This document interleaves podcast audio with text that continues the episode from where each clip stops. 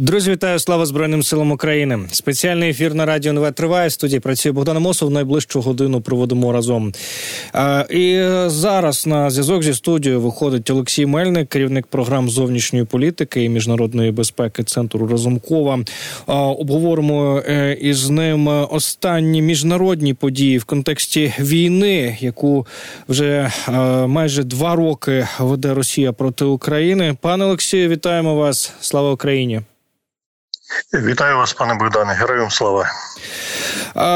Досі досі вирішується питання американської допомоги Україні. Це продовжує бути головною темою останніх місяців. І ось в Пентагоні знову таки коментують цю історію. Заявляють, що якщо Міністерство оборони США не отримає відповідних коштів від Палати представників, то українські військові будуть змушені обирати і ухвалювати рішення про те, які міста, які території можуть отримувати е, з цією зброєю партнерів, яка лишилася. Як ви оцінюєте, наскільки критична тут ситуація, і власне які масштаби проблеми? Ну, власне, вони вони вже сказали, що військовим доведеться робити дуже складний вибір, переглядати. Ну, вже в принципі переглянута е, стратегія, принаймні на найближчі місяці, і на жаль, е, європейські партнери не можуть е, в короткі терміни компенсувати оцю половину воєнної допомоги, яка надходила нам е, протягом останніх двох років. Тобто 60 мільярдів це дуже суттєва сума, і в ідеалі. Десь, скажімо, місяців шість, можливо, Е, Європа і зможе е, мобілізуватися достатньо, щоб е, до певної міри компенсувати, але це знову ж таки кожен місяць, а тим більше шість місяців це дуже критичний період. А наскільки Росія в нинішніх умовах здатна розширювати конфлікт? Ми бачимо ну не конфлікт, а військові дії. Так війна тут триває уже дуже довгий час. Е, про що власне йдеться? Ми бачимо, що нині е, на фронтах росіяни активно наступають, і е, при цьому розуміючи ось цю ситуацію у Сполучених Штатах, і судячи з усього відчувають, відчуваючи певний запал, е, російські чиновники нині знову взялися погрожувати, що вони підуть то на Київ, то на Одесу, і в принципі е, багато різних е, чуток, певно, що російських ІПСО запускається стосовно того, а що буде із іншими прикордонними областями. Е, дійсно, як ви правильно сказали, що росіяни зараз е, відчули таку і демонструють е, впевненість в своїх силах. На жаль, для цього в них є солідні підстави. Тобто Е, всі ці проблеми з американською допомогою, внутрішні суперечки в Європі, е, протести фермерів, які зараз розгорнулися. Е, ну і не лише фермерів по, всій Європі, які безумовно також підігріваються десь Росією. Плюс час від часу дедалі потужніше звучать голоси тих, хто виступає за врегулювання конфлікту. Ну за будь-яку ціну, але зрозуміло ж це е, ціною поступок України. Плюс е, фактор е, Трампа. Е, ну тобто, ми на жаль входимо зараз в період такий, що називається там ситуація такого досконалого шторму. Тобто, маса цих негативних факторів зараз просто починає починає проявлятися в в критично значить, зосередженні от, в цей період. Але якщо говорити про ресурси Росії, вони не безкінечні по різним прогнозам. Це це рік, це два такої інтенсивності бойових дій, десь досяг майже піку потенціал Росії нарощування випуску чи відновлення озброєнь. Закінчуються е, боєприпаси чи запаси техніки, яка на зберіганні.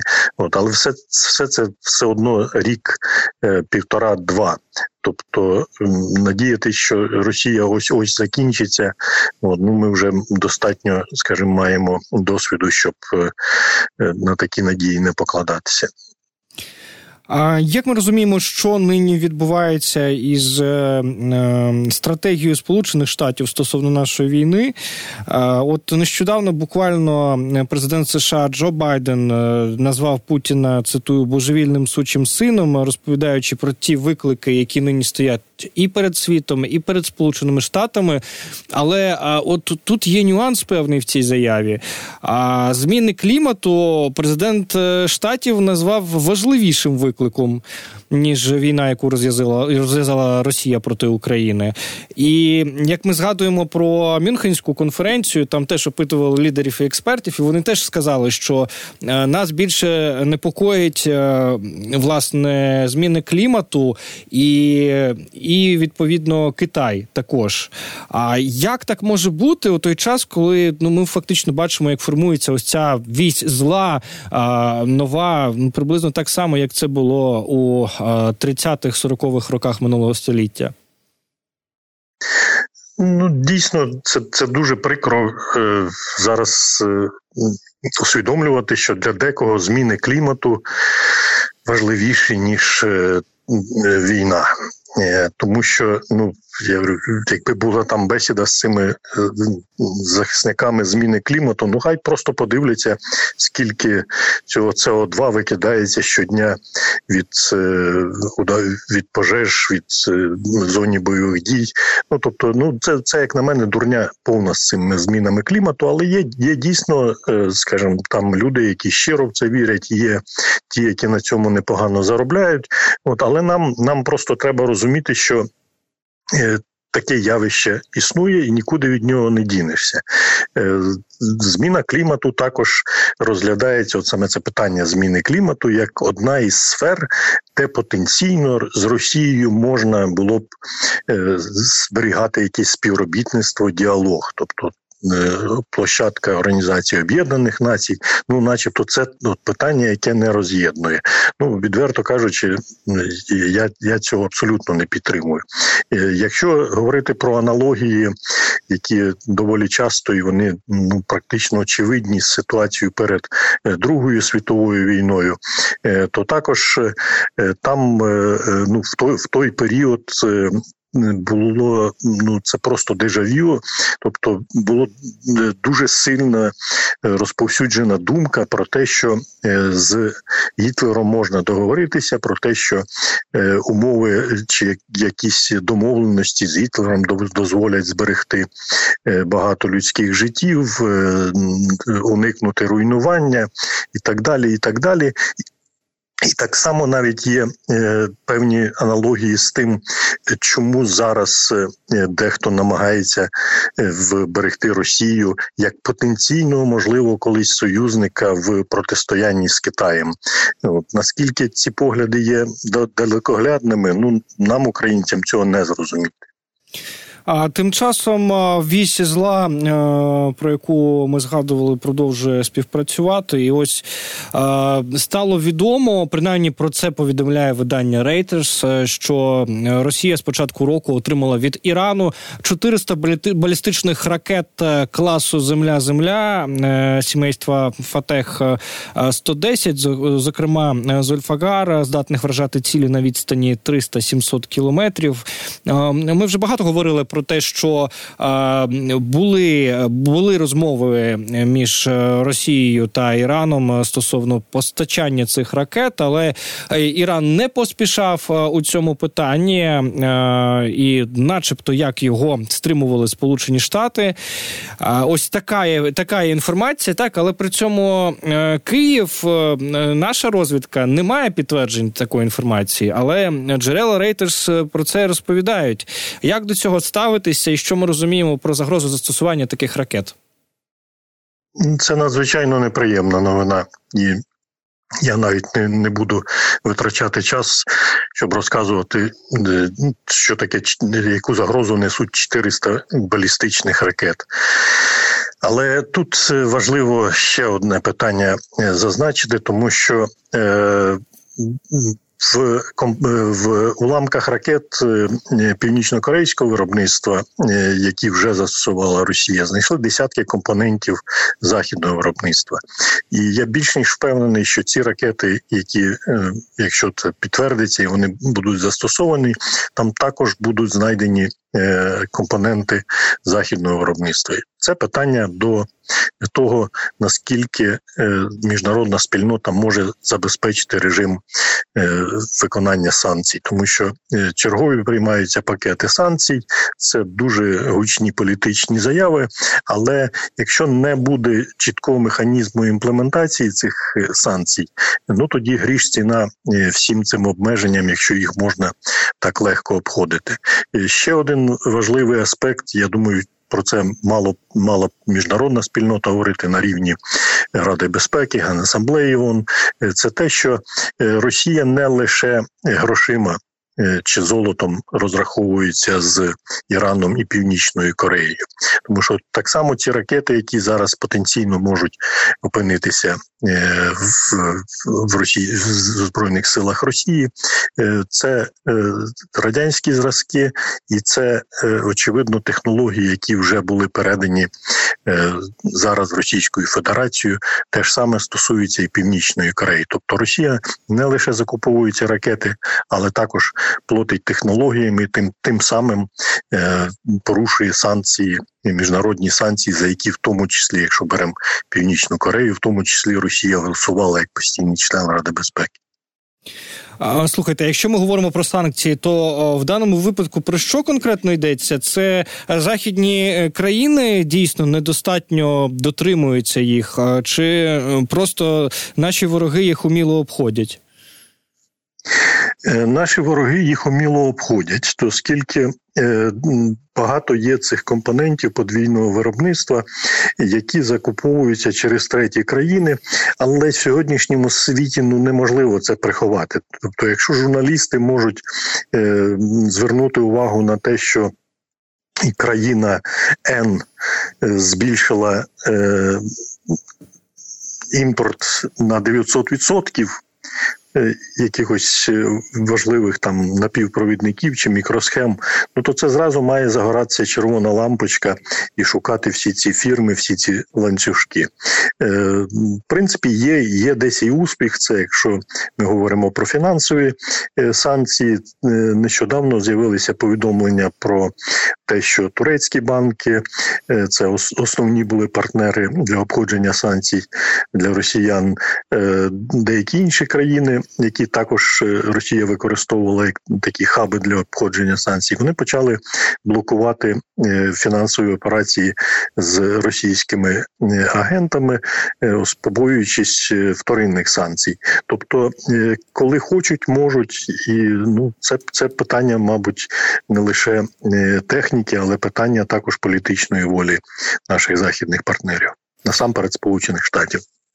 Е, дійсно, багато останнім часом е, бачимо повідомлень е, у змі стосовно того, як Росія обходить санкції, і що навіть товари з Великої Британії здавалося б, наші такі найбільші партнери одні одні з потрапляють в Росію через Південний Кавказ, Центральну Азію, Киргизстан, Вірменію, Узбекистан. Йдеться про обладнання і техніку на сотні мільйонів фунтів.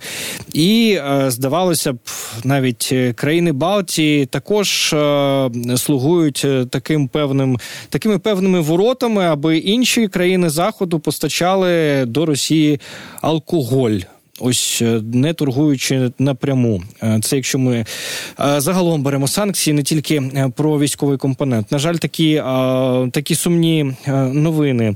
Але є новини і обнадійливі. От нещодавно генеральний секретар НАТО Ян Столтенберг зробив таку несподівану, я б сказав, заяву про те, що коли Україна отримає винищувачі F-16 від союзників, то матиме право на самооборону, включно із нанесенням ударів по по законних російських військових цілях за межами України. Ми ж протягом двох років чули ось це не дай Боже, не дай Боже, не не, не чіпайте е, територію Росії, бо бо Росія е, образиться і буде щось таке неймовірне і страшне. А тут е, цілий генсек НАТО виходить і отак, от власне персонально про це заявляє. І Що змінилося в позиції наших партнерів чи в позиції НАТО? От як ви взагалі розумієте ось цю заяву? Ймовірно, що е, такі дискусії е, постійно відбуваються е, серед наших партнерів. Ну і звичайно, НАТО це одна з один з тих майданчиків, де такі дискусії проходять. Чому саме F-16? Тому що F-16, головне призначення F-16 – це Е, винищувач, тобто він має працювати по повітряним цілям, і відповідно, е, якщо обмежити F-16 е, чи можливості українців застосування F-16 по повітряним цілям, які здійснюють удари по нашій території, ну тоді росіян росіянам буде дуже велика послуга, тобто вони можуть знову продовжувати те, що вони роблять, не заходячи на територію окуповану територію України е, і наносити ці удари. Тому е, ну втрачав втрачався тоді смисл цих F-16 ну великою мірою, якби е, накладені були чи чи продовжували накладати обмеження стосовно розповсюдження зони бойових дій на території Російської Федерації. І ще ми бачимо, що ем, враховуючи загрозу е, загрозу обрання Дональда Трампа президентом Сполучених е, Штатів, принаймні, як пише Вашингтон Пост, у ЄС нині готують запасний план і хочуть створювати якісь свої власні сили при цьому в рамках е, НАТО, які були б таким загальноконтинентальним доповненням до альянсу. Як ми розуміємо наскільки реальні ці плани, як їх можуть втілити відповідно європейські європейські посадовці? Адже в принципі колись вже була така ідея. Аби створити армію Європи, виходила вона із Франції, і нічого, власне кажучи, з тих пір не змінилося, нічого створено не було. Е, дійсно, це е, далеко не перша подібна ініціатива, але на той час, коли е, звучали, ви згадали ініціативу Франції про армію Європи, ну це теж була не перша і не єдина. Але на той час, скажімо, далі справа не йшла, тому що всі розуміли, що армія Європи це ті ж самі солдати і ті ж самі танки, літаки, які знаходяться в армії НАТО. Ну практично. Всі, тому що держав, які є членами ЄС і не є членами НАТО, це на пальцях однієї руки, які вони більш того, скажімо, не мають е, потужних армій. Е, водночас, е, от на сьогоднішній день, е, в принципі, Європа дозріла до того, щоб вже зробити практичні кроки. Ну крім того, в Європі чи раніше в статуті так званому Євросоюзі є також відповідна стаття, яка можна порівняти з статтею 5 Вашингтонського договору про колективну безпеку. Тобто є формальна база і є структури, які е, управління військового командування, планування всередині самого ЄС, які в принципі не нарощувались, тому що знову таки не хотіли дублювати. НАТО більше це було як спів для співробітництва між ЄС і НАТО, але тут є е, також дуже е, серйозний виклик для України, тому що е, дискусії, які зараз е, точаться всередині Європейського союзу. Чи е, Європа буде і далі е, бачити гарантування своєї безпеки в тривалій перспективі е, шляхом підтримки України і знешкодження головної загрози з боку Росії, чи вони можуть в якийсь момент ухвалити рішення і переключити значну частину ресурсів з допомоги України на накопичення власних запасів, на збільшення чисельності власних збройних сил. Тобто, цей другий сценарій був би дуже небажаним для України. Ну і тим часом обговорюється кандидатура е, майбутнього генсека НАТО. Як ми знаємо, що у жовтні каденція Єнса Столтенберга вже е, не перша закінчується, е, і все, все ж таки, начебто, як у НАТО, у країнах НАТО і у США, зокрема, визначилися, хто буде далі. Змі пишуть, що видання політику пише, що це буде прем'єр-міністр Нідерландів Марк е, Рютте.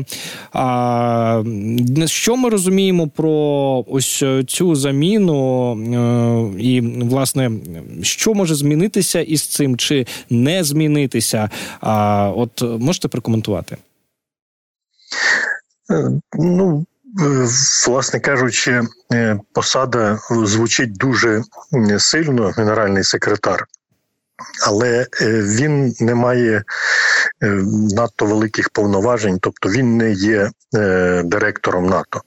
Він насамперед виконує функції, координуючі функції для того, щоб НАТО функціонувало як працювала як як організація.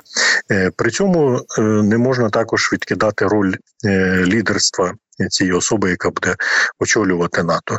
І е, ну, Ян Столтбергер, мені кажеться, він він вже виконав ну, скажімо так, він він вже втомився. Він сам сам вже ініціював свою ставку, хоча це нормальна процедура, періодична зміна генсека.